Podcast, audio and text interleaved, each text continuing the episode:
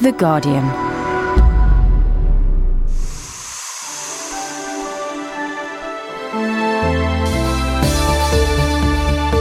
Hello, I'm Alison Benjamin, and this is Environment Weekly. Coming up on this week's show, we speak to wildlife filmmaker Rebecca Hosking on why we're not seeing the real state of our planet on TV. We hear from a Kenyan tea grower about the impact fair trade has had on his community. And The Guardian's Tanya Branigan reports from China on how it's trying to reduce its CO2 emissions. This is Environment Weekly from Guardian.co.uk.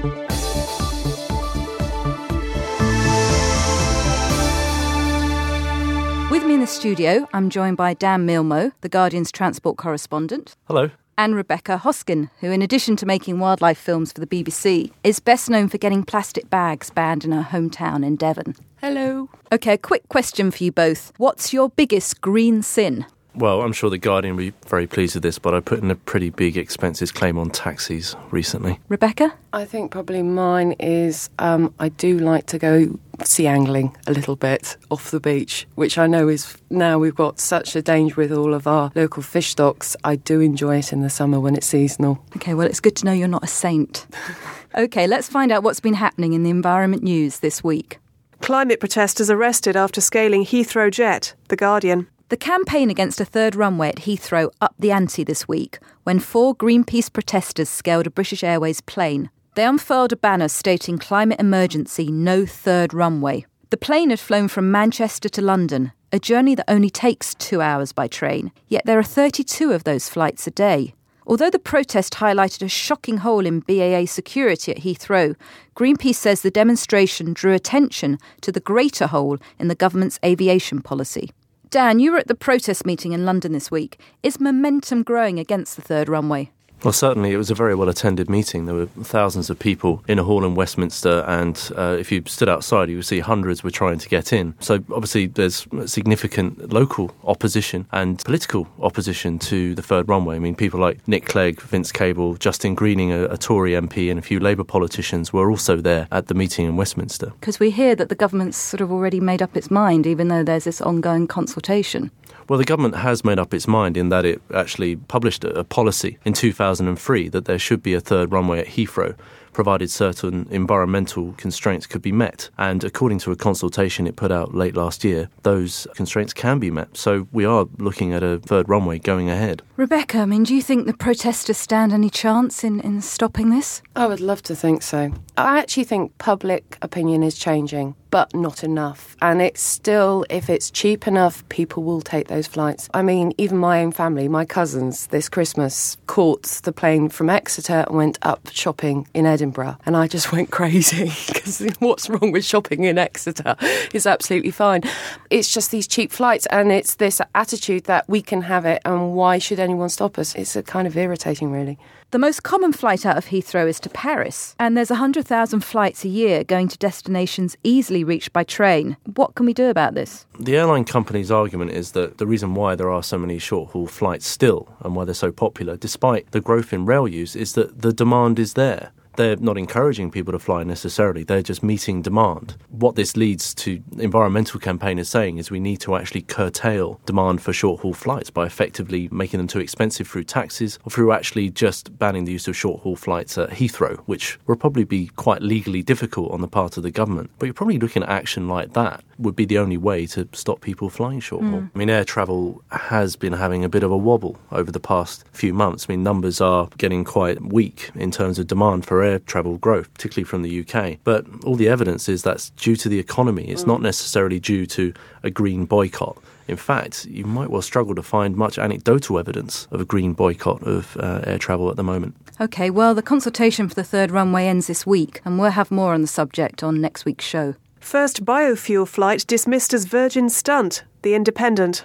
Staying on the aviation theme, the world's first commercial aircraft, powered partly by biofuel, made its maiden flight to a storm of criticism from climate change experts who insisted it was nothing more than Sir Richard Branson's latest publicity stunt. The Virgin Atlantic 747 flew from London to Amsterdam using a 20% biofuel mix of coconut and babassu oil in one of its four main fuel tanks. Campaigners said that carbon savings from biofuels were negligible. The flight comes after the government ordered a review into biofuels potentially damaging environmental and economic impact. The UN says it can no longer afford to feed the world's starving people because of huge rises in the price of basic foods. This is partly as a result of more land being used to grow biofuels. Dan, do you think the Branson flight is an example of high altitude greenwash? Well, uh, Sir Richard Branson has made the environmental consequences of flying quite a key part of his publicity for Virgin Atlantic over the past year and a half. Is it greenwash. It depends how sincere you think Sir Richard Branson is. Marketing stunts have always been a big part of his makeup. I mean, what I would say is that he has certainly started a debate on biofuels through his actions and indeed his pledge to invest profits from his transport companies into biofuels, something that he said nearly two years ago. So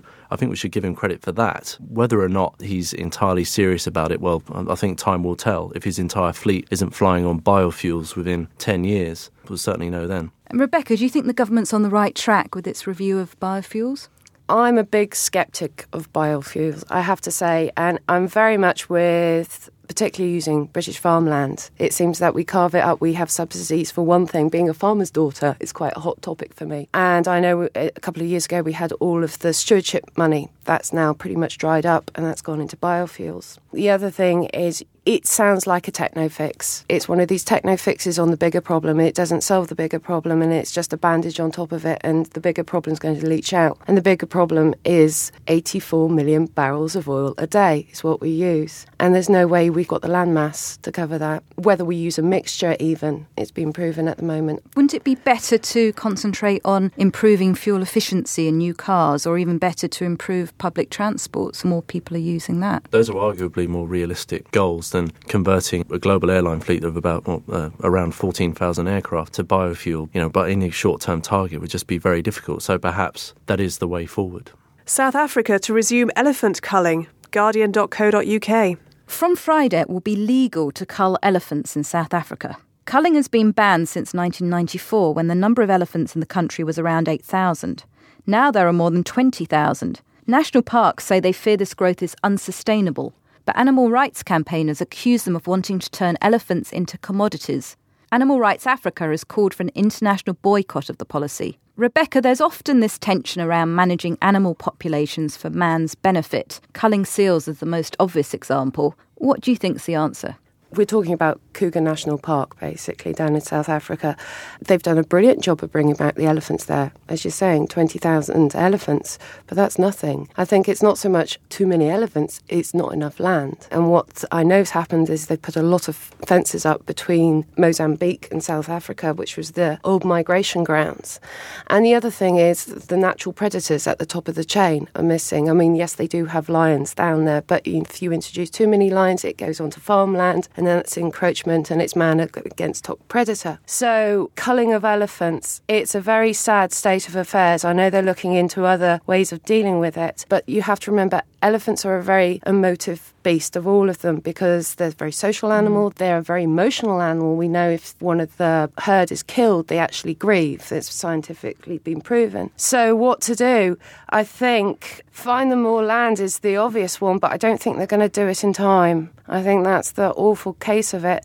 You know, if you look at British wildlife, exactly the same is happening here, but on a smaller scale with deer. We cull the deer, and it's a different balance on different species we have. Would that have an effect, do you think, on tourists visiting places like Kruger National Park? I mean, could you see a boycott being organised and that having any effect? And would indeed that change the, the policy? It's very hard because a lot of these places very much rely on the tourism. When the tourism drops, then the animals suffer in that way um, if it's been built up on ecotourism. And so a boycott may not be the best thing for the parks altogether because then the whole economy suffers from it. Basically, what's happened is it's ecosystem out of balance. It's too small a land with too many animals, and they've done a really good job of conserving some of them, but they haven't got the top predators there to take them out. I know they're talking about getting the fences down to Mozambique, okay. and I really hope they do.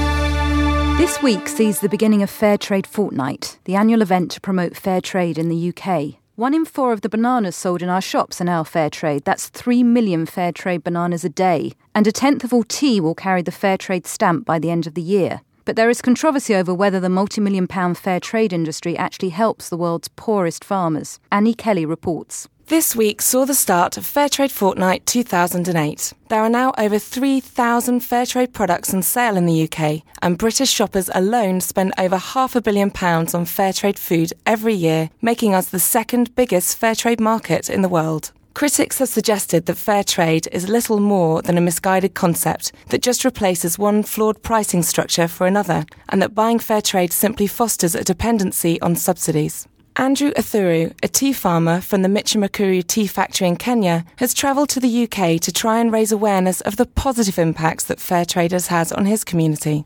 I asked him how fair trade has changed life in Michimikuru. Well, the life in Michimikuru before fair trade came in was a bit uh, frustrating. You know, the small growers didn't have uh, more or less a future. They didn't want, you know, what to look up to. But since uh, came in, and there is quite a big change, the farmers now have got uh, you know morale to continue uh, working on their tea holding farms because of Cafe Direct. Michimikuru has only been certified since July last year. And what kind of a difference have you seen in your community already? Cafe Direct came in uh, before we were certified, and they were with us training the community there and showing them the need to improve the quality of uh, their tea so that uh, the Cafe Direct can buy it at higher premiums. And life really has changed, you know, because there is that good hope. And uh, since you were certified, the premiums have started trickling in, uh, and it's quite good for the farmers. And what kind of community initiatives are you able to look towards building up now that you've got that premium, the fair trade premium? Yeah, uh, first and foremost, the farmers there lack clean water, for example. They draw water from the rivers, which is not safe. We are going to have piped water for them. We also intend to build a, a technical school so that the young people can be trained to work in the factory and also work in other factories. That is uplifting the standard of living in the community. We, we also want to do the roads, you know, because our roads are not in very good shape. So the trucks that collect the green leaf tea from the farms keep on breaking and delaying the delivery of the leaf to the factory. Okay, Mitch Michimikuru is one of the projects involved in Cafe Direct's climate change research. You've been farming in Kenya since 1976. What kind of changes in the weather patterns have you noticed? There's been a dramatic change of, of weather. Uh, traditionally, we have uh, two seasons of rainfall and two seasons of uh, dry weather. And we knew, you know, the dates that the rains are going to fall, so people would prepare the land uh, and that kind of thing. But along the way, you know, things started changing. There's been erratic change in uh, rainfall uh, rains would come when we do not expect them, long droughts. And there was one instance, 1997, it rained throughout the year. It had effects on the community because the dry spell was not there at all. Uh, I've never seen that kind of thing before. And I've grown there. I was born in Kenya, in the Michimikuru. I've never seen that kind of thing. Do you think your community can adapt to these changes without the help of partners like Cafe Direct? And unfortunately not. They have no financial ability to do that. But I think with the partnership, it's welcome. And what kind of adaptations are you looking at doing? Can you give me some examples of some of the projects you might be starting? Yeah, uh, to start with, we need to replant trees in the forests so that we can change the climate. Uh, we need to grow indigenous trees along the riverbanks, in the water catchment areas, and on the high hills to change the climate again. Do you think countries like the UK with high carbon emissions have got a responsibility to help communities like yourselves who are being affected by climate change? Sure. Developed world have got a lot to do with it. The, the poor peasant in Africa does not have industries to destroy the atmosphere. So you have, you know, the duty really to reverse that by financing planting of trees. You have the money, we have the ground, the land. So together we can change that. Rebecca, what's fair trade in your cupboard? As much as I possibly can, but also localised as well. We mustn't forget localised. And I also bully the shopkeepers down in Modbury. they must love you. but there's two, there's two playing off against each other, and if one hasn't got it, I announce to the, that one I'm going to the other because I know they've got fair trade. so they're both rallying now and trying to get everything in as much as fair trade. But I think the thing which is slightly un- a shame with fair trade is obviously it was there for stop exploitation of the farmers. I think now fair trade itself is being slightly exploited by the shopkeepers and by supermarkets because people know that you pay extra. There's a difference mm. between what the farmers are getting and what you're paying. Well, a report by the right wing think tank, the Adam Smith Institute, claims that fair trade actually encourages small scale and competitive farming methods instead of modern techniques. It says free trade is the best way to aid long term economic development. But, Dan, isn't there a problem here that European and US farmers are all heavily heavily subsidised, so there isn't actually any free trade. I think that's certainly a fair point to make. I mean, I think also in terms of the awareness of the consumer of the fair trade argument, I think it's a very difficult one to, to get across in the space of time that a consumer is in the supermarket as well. And I think in a way you could see that in the big supermarkets that you walk around. I mean, the provision of fair trade goods is not massive. And I think that leads to a sort of sign of how much consumer demand there is for them at the, at the moment.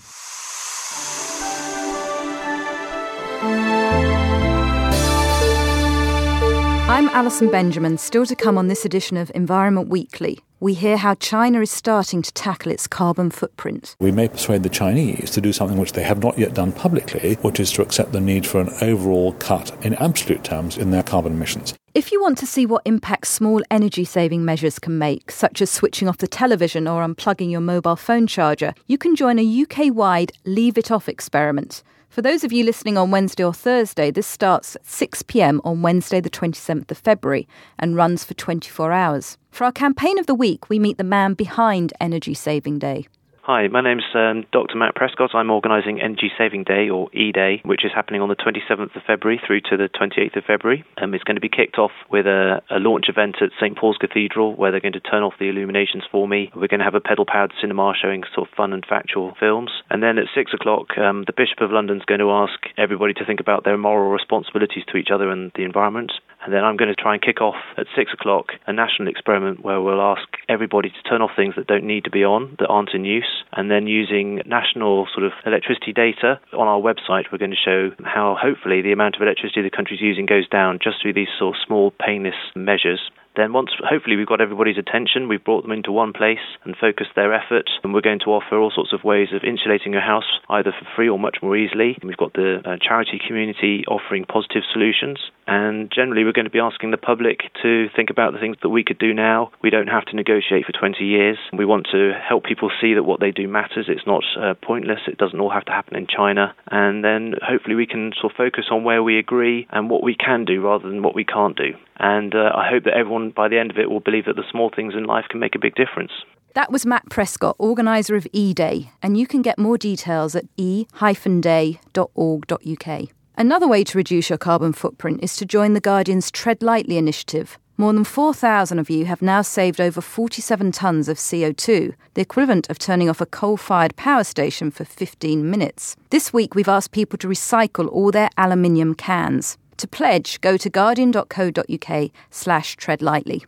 Now, for all those people who say there's no point changing our lifestyle until big polluters like China start cutting their emissions, think again. The Guardian's Tanya Branigan is in China, where she's been finding out how the country is starting to address its environmental impact.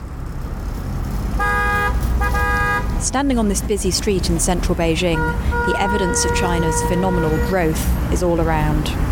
The traffic's stacked up, and smart new apartments are being built in front of the gleaming air conditioned office blocks.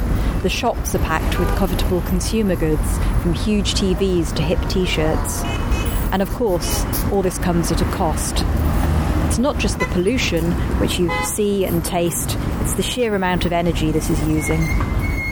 And that's led many in the West to argue that if China continues to grow at this pace, there is simply no point in other countries tackling their emissions. That's why a team of MPs have travelled here to find out what action China's taking and what it has to do with the rest of us. Tim Yeo, chair of the Environmental Audit Committee, explains. The scale of change which no country in the West has ever experienced. And this is the largest country in the world. It's going to become the most dominant economic one. I think we've got to recognize that the center of gravity of the world is shifting very rapidly eastwards. And so I think the most amazing thing I've seen really is simply the scale of change that's taking place in China.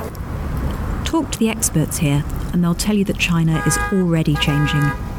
Wu Changhua is Greater China Director of the Climate Group, which works to persuade businesses and political leaders to take action against climate change even though actually we do have to admit the challenges here on the ground basically are daunting. There's another side of the story, and the awareness, the political leadership, the political will actually in the country at this moment is dramatically high. The national number one priority probably at this moment is this energy efficiency target. 2006 actually was the first year of the 11th five year plan the country actually failed badly. The target actually run like 4% every year energy efficiency improvement, but China actually the first year 2000 just accomplished 1 point something percent.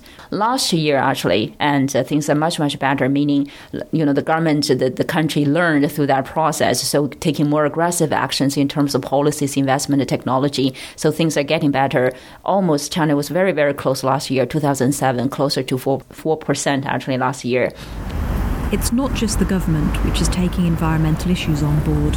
Qi Ye, Professor of Environmental Policy and Management at Tsinghua University, told the MPs that at least a small number of people are starting to think seriously about the threat from global warming. I think the uh, the awareness level uh, here in China among the public has been increased tremendously in the last year due to the uh, IPCC assessment report, a lot of media coverage, and also education program. And a lot of uh, NGOs, inter- international and domestic, they have done really, really a terrific job in uh, promoting the uh, the awareness level of climate change issue here in China. Certainly, the government and the Chinese people are now paying a lot of attention and committed to uh, reduce the energy intensity and to uh, greater energy efficiency. The MPs have been talking to campaigners, officials, and businesses, such as GreenGen, who are building the first near zero emission coal fired power plant. And in some respects, Tim Yeo says, China's record has something to teach Britain. I think some people have come here with the idea that we've got a lot to teach them. I think there's a lot we can share with them. Uh, I think some of our businesses have technology which may be useful to them, but I think some of their businesses will have technology that's useful to us. I think that the British government needs to try and persuade other Western countries to recognise that the only fair way to address climate change in the long term is through a process of contraction and convergence, so that per capita emissions around the world are shared out on an equitable basis. And if we in the West, with our rather high per capita emissions, show that we're willing to accept that principle, I think in that way we may persuade the Chinese to do something which they have not yet done publicly, which is to accept the need for an overall cut in absolute terms in their carbon emissions. That was Tim Yeo, chair of the Environmental Audit Committee, talking to Tanya Branigan in China. Dan, it sounds encouraging news from over there. Yes, in, in one way. I mean, I must say there is a flip side to this. Uh, China is a growing economy, as we all know, growing at a, a, tremendous click, and that requires massive investment in transport to, to feed it. And in, in fact, that's what's ha- happening in China. And I think, you know, over the next few years, you're going to see multi billion dollar investments in new airports, new roads, and new ports, which shows how much China's trade is relying on shipping coming in. You know, we know how environmentally unfriendly that is. So, um, unfortunately, uh, if you just track China's GDP over the next few years, you know, know, it's difficult to see how they can keep Uh, a lid on carbon emissions, really. Electric cars, maybe?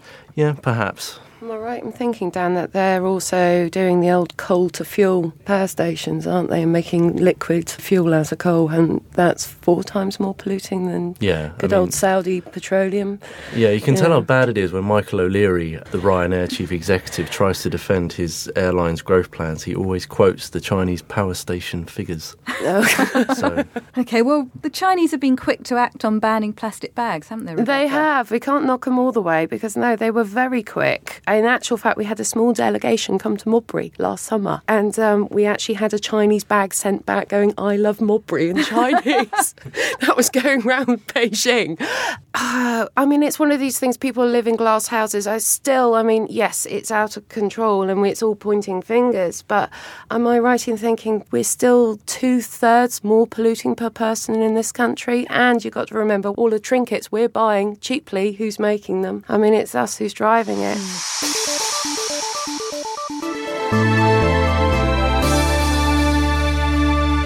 I'm Alison Benjamin, and you're listening to Environment Weekly. With me in the studio is Rebecca Hosking. So far, Ireland, South Africa, Kenya, and Bangladesh have all banned plastic bags. Rebecca, you've been successful at persuading shopkeepers in Modbury to only give out reusable bags. Now, more than 80 towns and cities across the UK are following your example. Were you surprised how rapidly Modbury caught the green bug and the response from the rest of the country and internationally? I mean, Modbury is a little bit different if anyone goes down there. We, we, had some friends down there the other day and they were just like, everyone talks to everyone. They were getting freaked out because we do. It's a very friendly little community.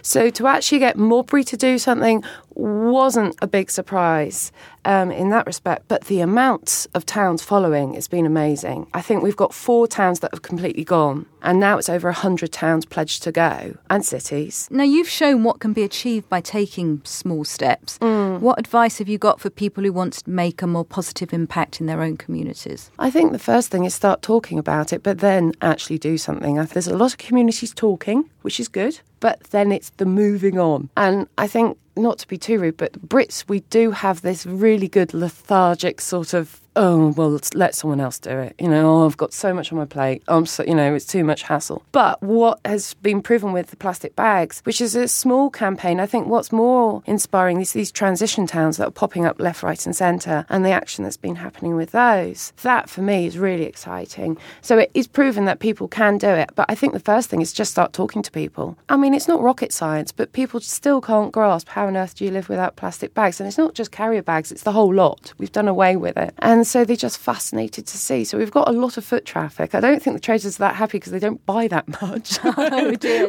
yeah, I know. When they come and visit, they just want a goggle. But yes, it's been fascinating with the amount of interest, and it's been brilliant to see town after town wanting to do it. Now, you've said my place in life is educating people through my camera work mm. about what's happening to our environment. So, what are you hoping to achieve with your day job? It's been interesting because last year I wasn't able to work because of the amount of attention. So I've gone back to the day job and it is absolutely back to the grindstone like nothing's ever happened and nothing's changed, which in some ways is lovely. But it, it's writing the proposals, it's putting them through the commissioning process. And I think television, we take it for granted, but it's a very powerful tool. And are you able to tell the stories that you really want to tell? I mean, George Monbiot described wildlife documentaries as environmental pornography because there seems to be a bit of a disconnect between the reality with mm. all its mm. political and economic complexities mm-hmm. and then the TV version mm-hmm. of nature, which is beautiful landscapes and animals. Mm-hmm. So, are you able to really get the messages across? It's very hard, to be very honest. It's very hard. I view it as a social level now, and we're part of that. Within society, we've moved so far away from nature now. I find it very sad that most of us are in urbanised areas, and so the actual contact we have with nature now is the television. And so when you watch TV, you think that's what's happening out in the natural world. But what we see is very different. You know, the latest Attenborough series has been fantastic, very beautiful and going around the world. But there's telltale signs of this last lines that's coming in on, on nature programs now is this will be extinct in 10 years' time. This will be extinct in 10 years' time. And you read on the blogs and people go, oh, isn't it sad that golden frog's going to be extinct? But you think it's 200 species a day. 200 species every single day are going that way. And, you know, we talked about the elephants have come back, but another one, obviously, in, in Africa that's in this week is mountain gorillas. And it's the megafauna. And the sad thing is, is people now, because we've distanced ourselves with the way we live, we've actually forgotten we're in the mix and it's so hard to get that through. I think it's wildlife films for a long time have been very much the zoology side, have been showing wildlife as separate from humans. We very rarely see humans in it unless it's a presenter or someone caring for baby elephants or caring for a cheetah. Um, you don't see the social interaction. And when you watch wildlife films, it's very beautiful and escapist And we're told as wildlife filmmakers that's what the audience wants to see. I would love to buck that trend. And I think with the plastic bags, we actually did that, but it was a heckish fight. We went out to Hawaii and got the plastic footage and showing what plastic does to the marine environment. And being able to show that footage, people went, oh, it's awful, I want to help. But without being able to show the footage, how can we get people mm, to help mm. or care or realize that's happening? Mm.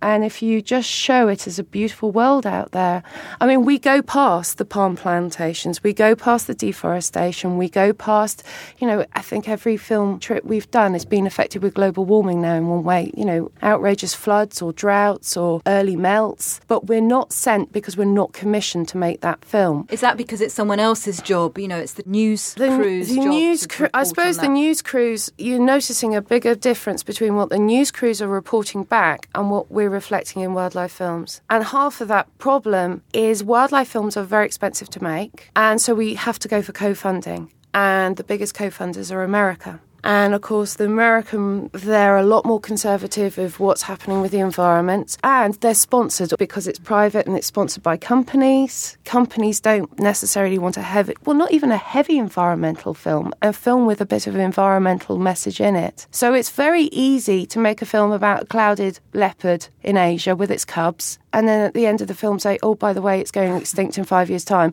It's very hard for us to say, this is the clouded leopard in its forest, this is the logging company coming in to destroy it, this is the local community trying to stop it, and this is what's going to happen. So, isn't that very difficult for you to work on a film knowing that you're not telling the full story? Incredibly frustrating. I think that's why we made the Hawaii film. I mean, I do respect Sir David Attenborough. I mean, fantastic chap, lovely man. But his saying was, you know, we have to get people to fall in love with wildlife and show it at its most majestic and beautiful. And that is what we've been doing for 40 years. Now it's so desperate out there. I can't think of a better word. It's desperate. You know, our seas are ruined. Deforestation is horrendous. But it's so desperate we need to show people what's happening. And I think move away from the, perhaps the zoological films, which are almost in a sort of antiquated Victorian way of going, this is a species, here's a species, here's a species, almost like we had with Natural History Museum of collecting species up and show more the ecology of it. Because I think, okay, it's a very sad fact, but our grandchildren probably won't see a polar bear, may not see a grey whale, they probably won't see an orangutan, they probably won't see any of these top species. And they will be able to live without those in this country. But when honeybees go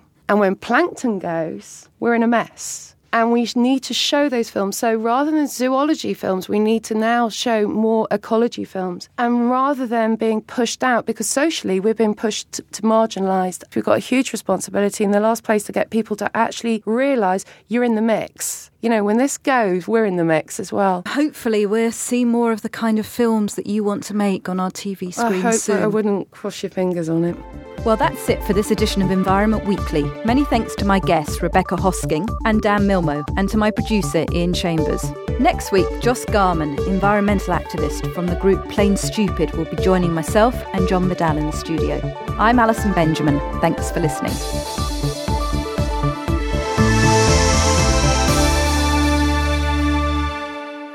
More great downloads, go to guardian.co.uk forward slash audio.